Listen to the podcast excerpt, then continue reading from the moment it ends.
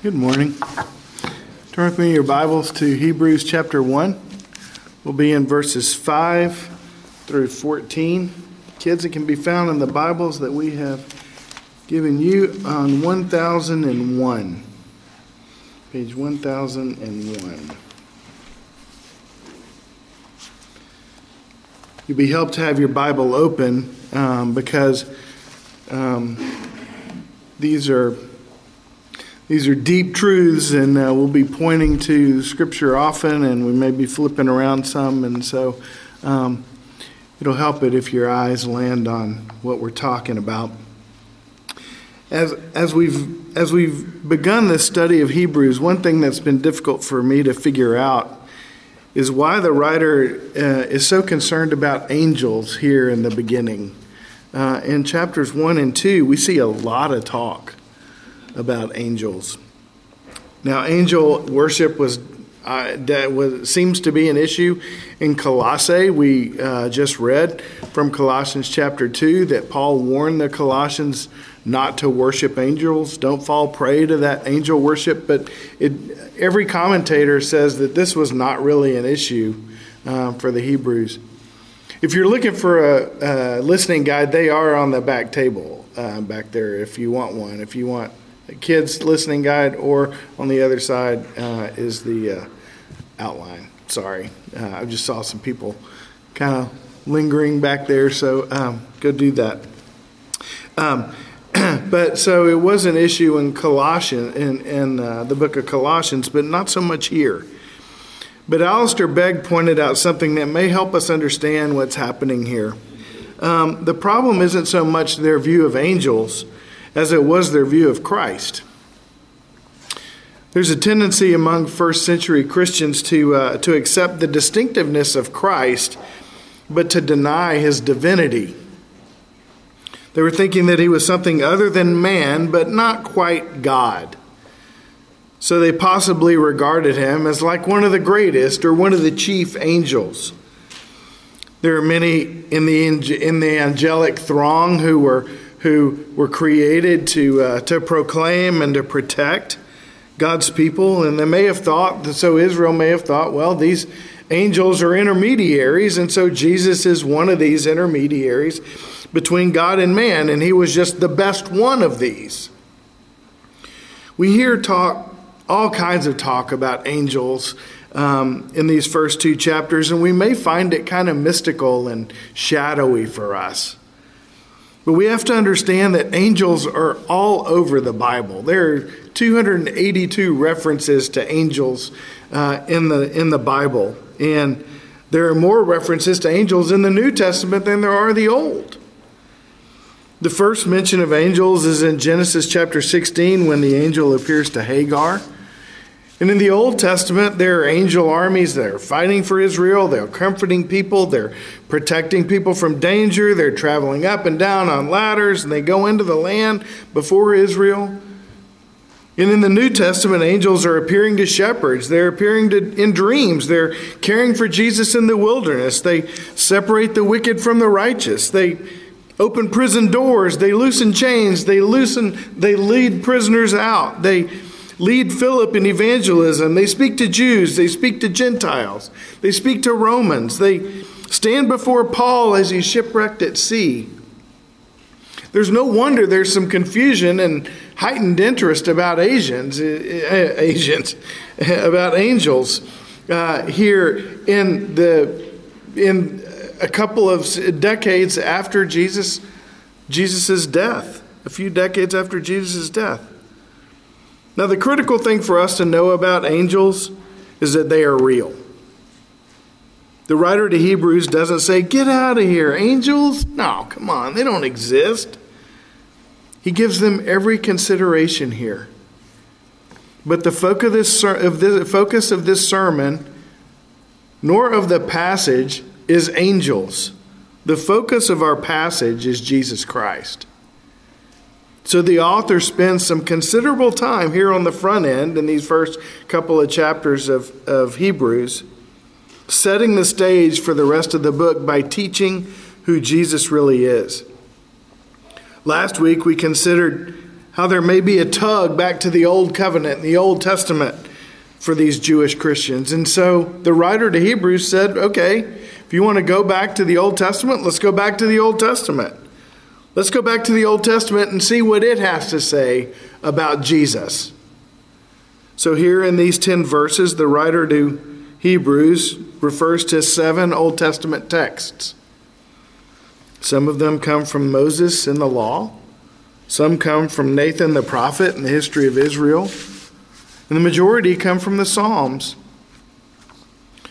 Now, in Pastor Kyle's email this week, he gave you the seven Old Testament texts for references. And so, being the good church members, the diligent church members you are, I'm sure many of you looked these up in preparation for our sermon today.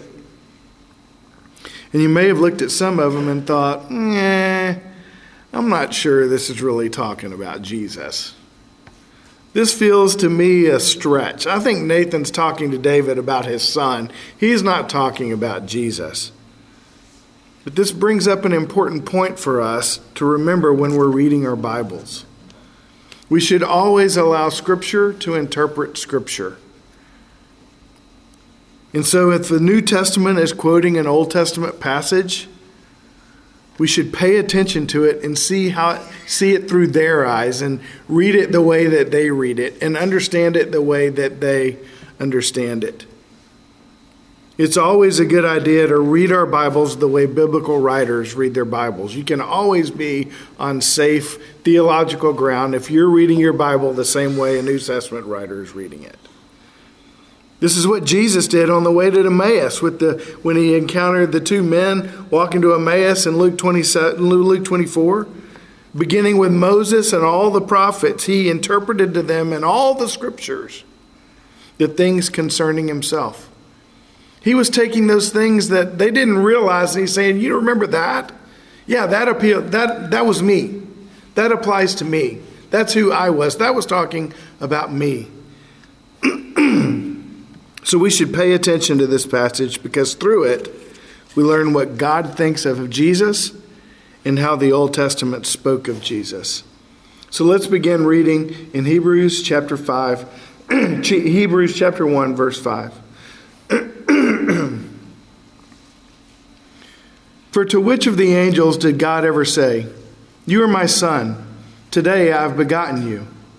Or again, I will be to him a father, and he shall be to me a son.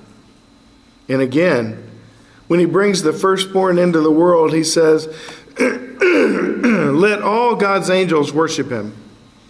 Of the angels, he says, He makes his angels winds and his ministers a flame of fire.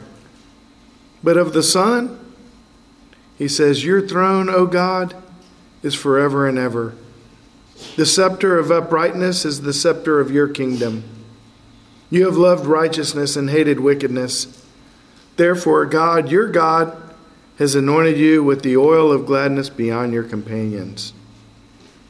And you, Lord, laid the foundation of the earth in the beginning and the heavens are the work of your hands. They will perish, but you remain. They will all wear out like a garment. Like a robe, you will roll them up. Like a garment, they will be changed. But you are the same, and your years will have no end. and to which of the angels has he ever said, Sit at my right hand until I make your enemies a footstool for your feet? Are they not all ministering spirits sent out to serve for the sake of those who are to inherit salvation? This is God's word. So, the first thing we learn here in our passage is that Jesus is God. Jesus is God. this is something we saw last week in verse 3, he is the radiance of the glory of God and the exact imprint of his nature. But here we have God the Father testifying to the divinity of Jesus, and we also learn of the unique relationship between the Father and the Son. He begins with this quote in verse 5 You are my Son, today I have begotten you. This is a quote from Psalm 2 7. I'd like for us to focus on the relational aspect of this quote at the beginning. And not, the second part seems to say that Jesus was born or that there was a time when Jesus wasn't. But while begotten can mean born, to be born, it can also mean to give rise to or to bring about. And it's this latter meaning that's being described here that we're going to talk about more in a minute. But I'd like for us to focus on that first part. You are my son. In the last half of verse 5, he says, I will be to him a father, and he shall be to me a son. This is a quote from 2 Samuel 7:14. So we see that there is definitely this affection between the father and the son that they enjoy.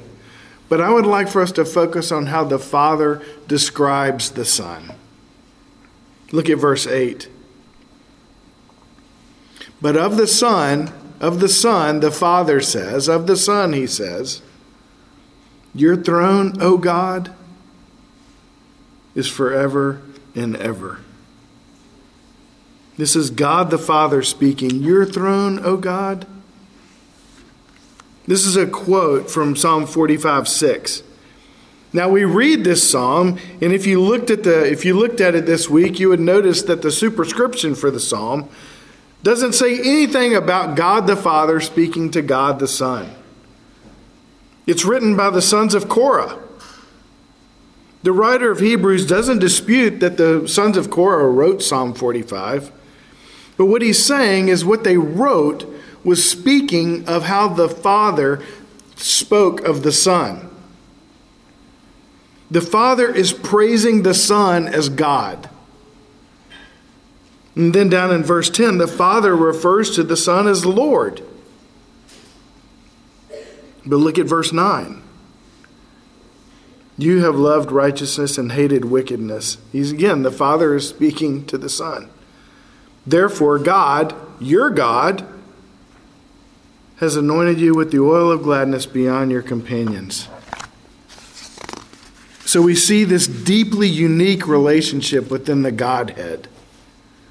The Father is God and the Son is God. There's a mutual submission with the Godhead as the Father calls the Son Lord. And there's an adoration and a unity and a submission that's very hard to comprehend. And it's proven from the Old Testament. This is proven from the Old Testament, not the New. So, what difference does this make to us? Why should we care about this? For me, as I thought about it this week, it was one of assurance that was so comforting to me. As I thought about this fact this week, my mind was immediately drawn to Colossians 3 1 through 4 that we uh, used as our uh, New, Ter- New Testament text today. Our life is hidden with Christ in God. And so, Mark Jones, in his book Knowing Christ, says Jesus did not rise from the dead alone. He did not descend alone, he did not ascend alone, and he does not sit in glory alone. No, he rose, ascended, and sits as the husband of his bride. He took with him into glory all his people upon his breast, so that we are as secure as he is in the heavenly places. And we also are caught up into the affection, this affection within the Godhead, between the Father and the Son and the Holy Spirit. Our lives are hidden with Christ in God. And so we're, we're, we are a part of this affection that the Father and the Son have for one another. We're not some drossy part of that relationship either. For how could anything impure ever be allowed into this space among the Father and the Son? So when I read this, I'm encouraged to carry on that work through the rest of Colossians chapter 3, to finish the job, to complete the task of putting to death whatever earthly in me that remains. We have a security that's found in the affection that the Father has with the Son. We can be encouraged to live a life of holiness so that we may realize one day, we want a taste of that today, what we will one day experience in heaven. We also see the Father praise the Son as creator, further leading to uh, his testifying that Jesus is God. Look at verse 10. And you, Lord, laid the foundation of the earth in the beginning, and the heavens are the work of your hands. This is from Psalm 102, verses 25 through 27. Now, again, if you read Psalm 102, you read the superscription, it doesn't say anything about the Father talking to the Son. In fact, it says that it's a complaint before the Lord. But the writer to Hebrews, he says that verses 25 through 27 are the Father speaking to the Son. In the angels, in comparison, God commands the angels to worship him in verse 6. We're going to think more about that in a minute. The angels know their place, they know they are not God, they are ministers of God. I don't know why, but I always find it amusing in, in uh, the book of Revelation when John's talking about being caught up into heaven and he encounters these angels. There are two occasions where he encounters these angels. One's in, in uh, uh, Revelation 19.10 uh, and the other uh, is in Revelation 22 8. These are angelic beings, right? They're, they're evidently very awe inspiring. And so much so that when John sees them, he falls on his face to worship them. And immediately the angels are like, Don't do that. Stop. Get up. Get up. We're created. We're, we're not to be worshiped. We're, we're servants. Don't worship us, worship God. In fact, they say, I am a fellow servant with you. Don't worship me, worship God. So the angels know we're not due any worship. We worship Jesus. So you don't worship us, you worship Jesus too. We see a further distinction between Jesus and the angels in verse 7, where we see that the angels were created by the Son. So not only is Jesus not an angel, but the angels were made by him and they worship and serve him. Jesus is God. Next, we learn our second point is that Jesus is the king that was promised. Jesus is the king that was promised. We see this explicitly in verse 8.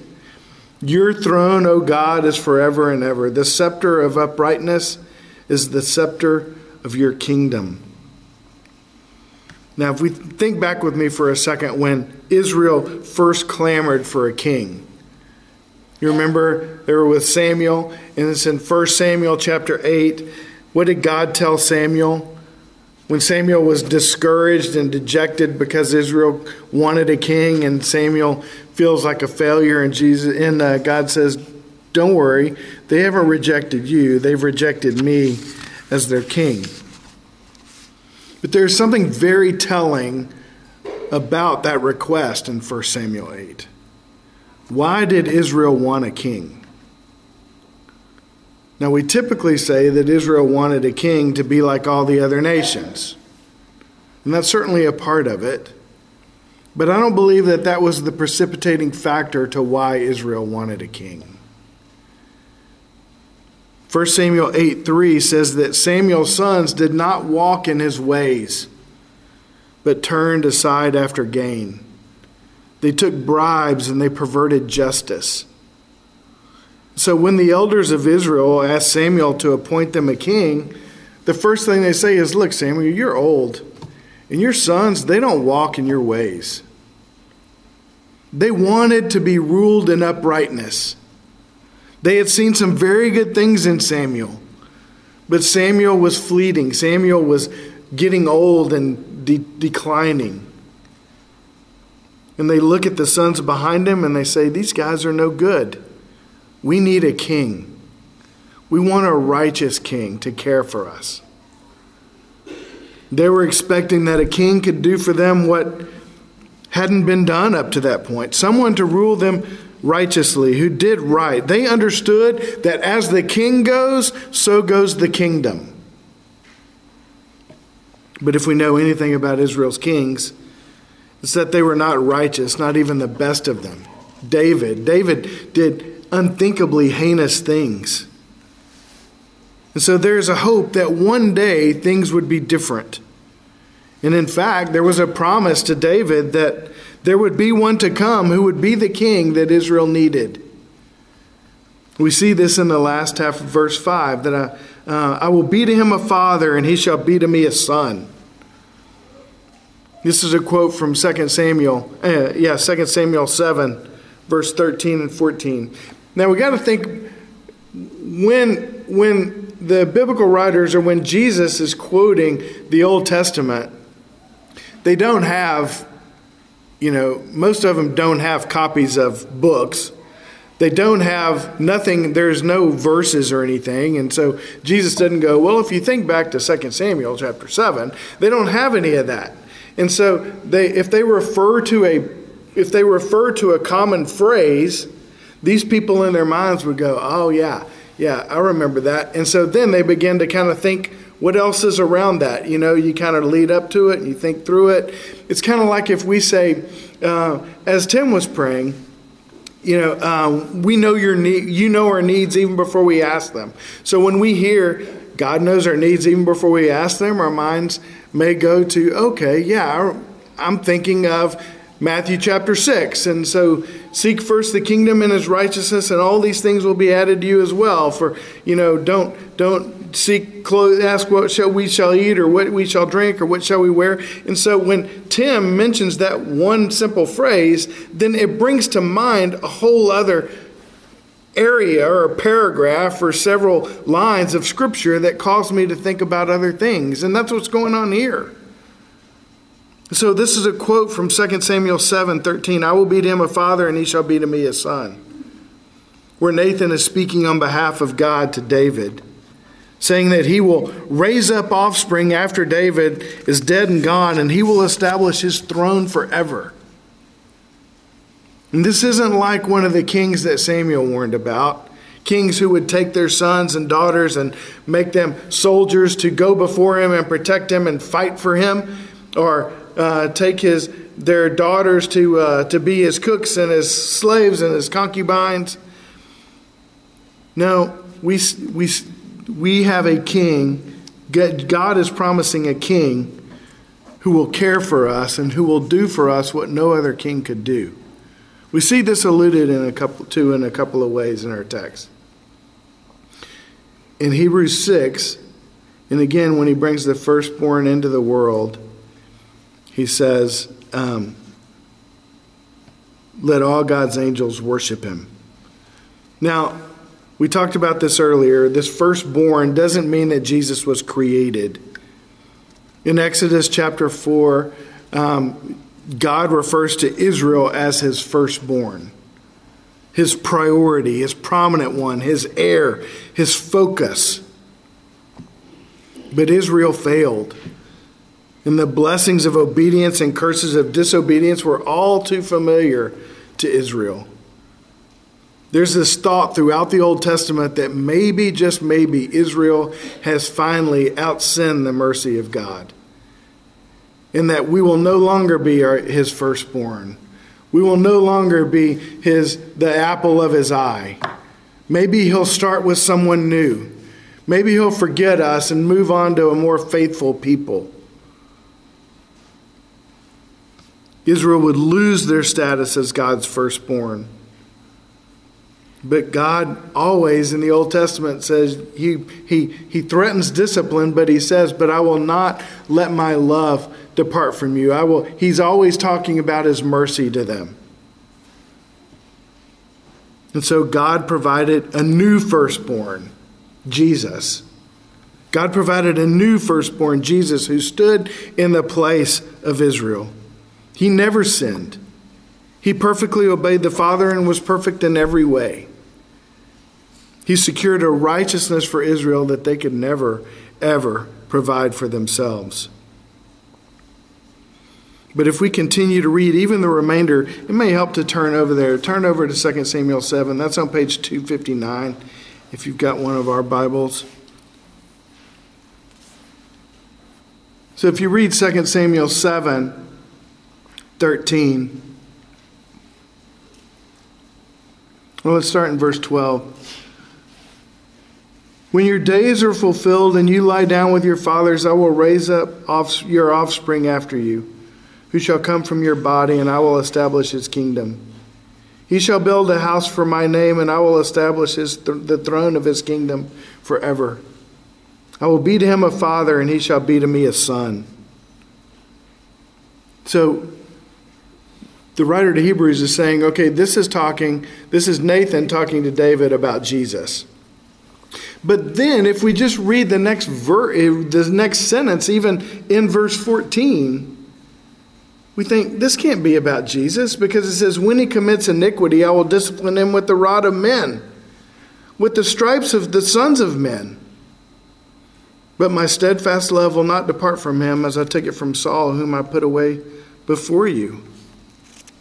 So, how could that be talking about Jesus when he talks about when he commits iniquity, I'll discipline him? Jesus never sinned. But again, the writer to Hebrews is saying that this is talking about Jesus. Brothers and sisters, Jesus is the king we all needed. He never sinned. And so the king provided a righteousness we cannot produce on our own. In Jesus is the king Israel longed for that was like no other. He didn't have someone go before him and die for him. Instead, he went before us into death and God the Father punished him, disciplined him at the hands of men in our place. The Father poured out his wrath on the Son as if he had sinned. The totality of the sin of the elect was placed on Jesus, and he was punished for it as if he had committed the iniquity himself.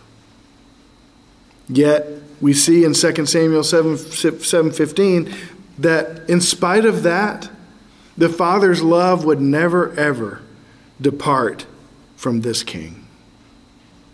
So while he is disciplining him for the sins of an unfaithful people, his love is not departing from the one he disciplines. Jesus is the king that loved righteousness and hated wickedness, verse 9. He is the king that not only Israel waited for, He's the king, he's not only the king that we have waited for, he's the king that the heavenly realms waited for. Let me show you what I mean. I mentioned this earlier in verse 5. Today I have begotten you. And I said that that did not refer to Jesus' incarnation or his birth, but rather it refers to his exaltation or his coronation in heaven his arrival in the heavenly realms when he was seated on the throne, when God anointed him with the oil of gladness. I don't know about you, but I don't think much about Jesus' ascension into heaven. It's just kind of a, okay, yeah, I know he's there and he's coming again. That's what we hear from Acts 1, right? Why do you keep staring up into heaven? He's going to come back down the same way he went up. That's what the angels told the people standing there in Acts 1. But sometimes when we're watching a live broadcast of something, there are two things that I think of immediately, like when a team wins a championship or in um, a, um, uh, an inauguration, a presidential inauguration.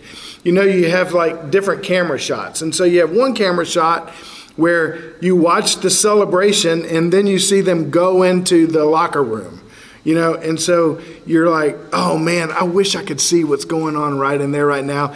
And immediately the next shot is inside the locker room and the camera is welcoming them in. And so you see what's going on behind the scenes.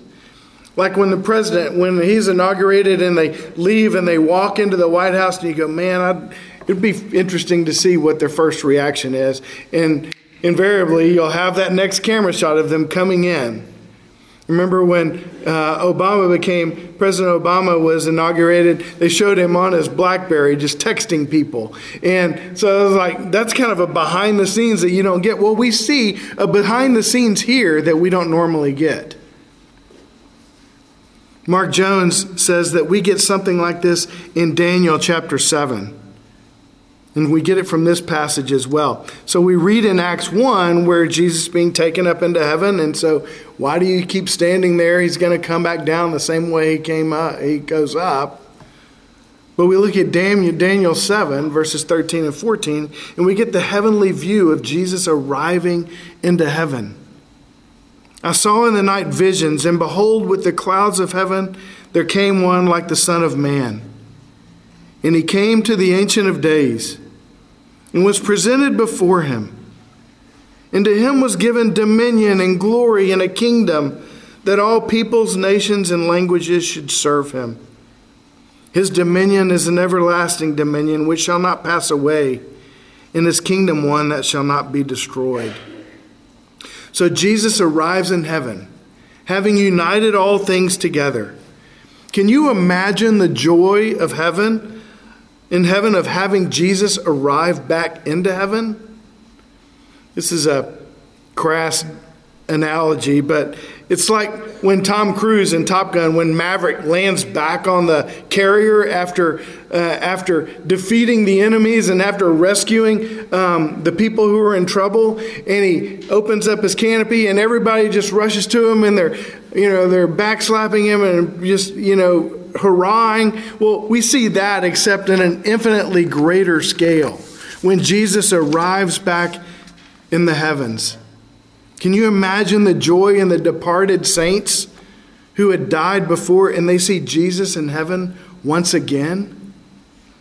John Owen says that this is the greatest instance of created glory that ever was or ever shall be until the consummation of all things. Mark Jones adds Heaven was as perfect as it could be before Christ entered it, but it was also as perfect as it could be once he entered it. Heaven attained a greater glory with his entrance. The angels and all the angelic host, including the elect saints that had passed on before, are worshiping him around the throne. And what does the Father say to him? Hebrews 1 8 in verse 13. Your throne, O God, is forever and ever. The scepter of uprightness is the scepter of your kingdom. For you have loved righteousness and hated wickedness. Therefore, God, your God, has anointed you with the oil of gladness beyond your companions. Sit at my right hand until I make for you uh, make your enemies a footstool for your feet. So think about Saul being anointed as king of Israel in 1 Samuel 10. Samuel takes a flask of oil and he, and he poured it on his head. Think of David being anointed king in 1 Samuel 16 and Samuel taking a horn of oil and anointing him in the midst of his brothers. Here, Jesus arrives in heaven after accomplishing salvation for the glory of God, and he's welcomed into the heavenly realms as God Himself anoints him with oil. As the eternal King, He invites him to sit on the throne as the ruler of all things. Brothers and sisters, this is the King we need. I can't tell you how many conversations I've had this week with you all or other friends or family members this week talking about Russia and Ukraine. People are worried. What do we do with that unease? Well, instead of looking to Fox News, look to Jesus, the one who rules over all. Pray for Putin, as Pastor Tim did. Pray for the rulers of the world. Pray confidently. Pray expectantly. Don't pray like, oh, Lord, this looks complicated, so if you can do anything, do the best you can under the circumstances. No, He commands angels. Pray that He would send them out Pray that He would turn the hearts of presidents and soldiers. Pray that He would strengthen the hearts of the Ukrainians. Pray that He would stop bullets. Pray that he would start, he would strengthen the hearts of our Ukrainian brothers and sisters. I, I saw this morning uh, a record, a, uh, um, a, uh, a short video of Ukrainian brothers and sisters on this Lord's Day singing "He Will Hold Me Fast" in Ukrainian. Pray that he who directs the kings, hearts of kings like a watercourse, would give the world a united mind and resolve to promote peace in the world. We've learned this week that the relative peace we've known in Europe for the last 30 years or so may be coming to an end. It feels like the book of Judges, where we read, And the land had peace for 10 years, and the land had peace for 40 years, and the land had peace for 80 years, and the land had rest, and there were no wars in those years. We think that it's all come to an end, but we've realized this week that we're just in one of those gracious lulls where the lines have fallen for us in pleasant places. Really? The lines have fallen for us in pleasant places? With worldwide pandemics and terrorist attacks?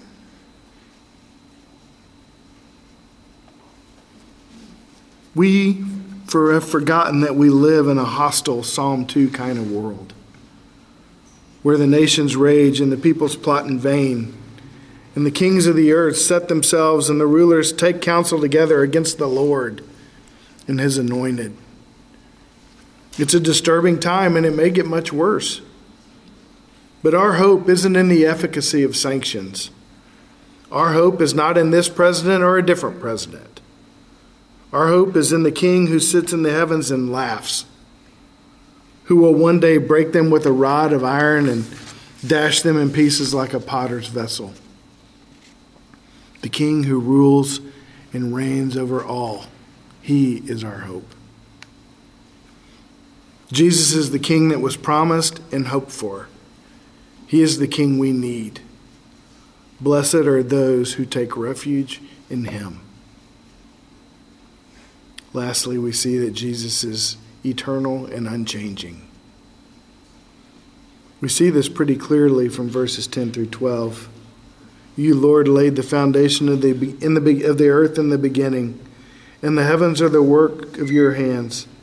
They will perish, but you remain. They will all wear out like a garment. Like a robe, you will roll them up. Like a garment, they will be changed. But you are the same and your years will have no end. The point Jesus' plans or the purposes of God in Christ are never changed. His disposition toward his people never changes, and his reign will have no end. He is eternal. As Bobby Jamieson says, the Son's eternity begins before all things and ends with his eternity beyond all things. The Son precedes, creates, and outlives the universe. The angels, they change. Jesus creates them as he wishes. He makes them winds and flames of fire. And what do you place your trust? The foundations of the earth? The works of the heavens? They perish, but the Lord remains. They'll wear out like a garment, and Jesus will be the one to roll them up. This world is passing away, but Jesus is the same, and his years will have no end. There's a movie recently called Don't Look Up. It's a movie about astronomers who find a comet that's headed toward Earth, and it will be a direct hit in six months, and it will destroy the entire Earth. And it's written to alarm people about the threats, kind of an analogy or an allegory about climate change, and talks about how, oh, if we just ignore it, we just put our hands, heads in the sand, that's how we're dealing with it. It's a helpful movie, not for that reason, but because rather it's caused me to think about my priorities. What am I placing my trust in? How would I act or respond if we only had six months before I knew that the earth was going to be destroyed? I don't mention this to bag on the movie. I think we're all called to be stewards of the earth. This earth is not disposable. I only mention this because our text tells us that this world is passing away. It is passing away. And when eliminating fossil fuels or greenhouse gases is not going to keep it from happening. NASA will not be able to invent anything that will change the fact that this earth is passing away. So ignore the movie title and do look up. I lift up my eyes to the hills. Where does my help come from? My help comes from the Lord who made heaven and earth. And look to him not because he may keep the earth from passing away. Verse 12 says he's going to be the one that does it. He's the one that's going to roll up the earth. But this doesn't lead to hopelessness. No, instead, it leads to hope in the Lord, the unchangeable, eternal God and King. And so we end where we did last week. Where else can we turn? Who else is worthy of our worship? Jesus is God who is eternal, who is unchangeable, who created all things, who is outside of time, for he created time. And Jesus is our King who commands and rules over all things. Yet this eternal God and King left heaven and came to earth as a man, subjecting himself to the constraints of the world that he had created and yet that he himself sustains. He was hungry, he was tired, he suffered pain, he suffered sorrow. He allowed his created to kill him so that he may take on himself the punishment that you and I are due. And he took it on himself in full. And he was raised from the dead and ascended into heaven. And he was welcomed into heaven as the conquering, victorious king, with glorious shouts of praise from one end of heaven to the other. In whom should we place our trust if not him? Place it in Jesus in him who rules right now on the throne, in him who the Father promises to make his enemies a footstool for his feet, in him who commands his angels concerning you. The ministering spirits he, sent, he himself sends out to serve for your sake, to bring you safely home in salvation. Behold, Jesus, our eternal God and King. Let's pray.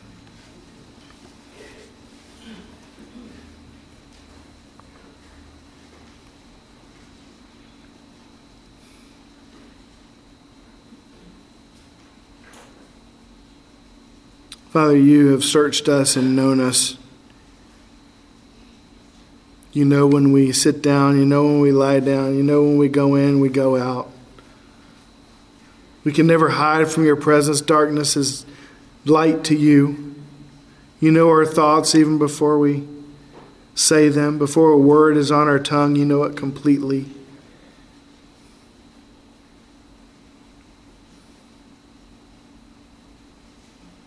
Lord God, we have heard deep, deep truths today.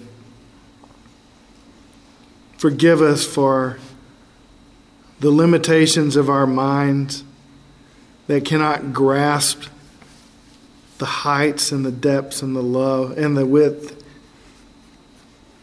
and the length of your love for us in Christ.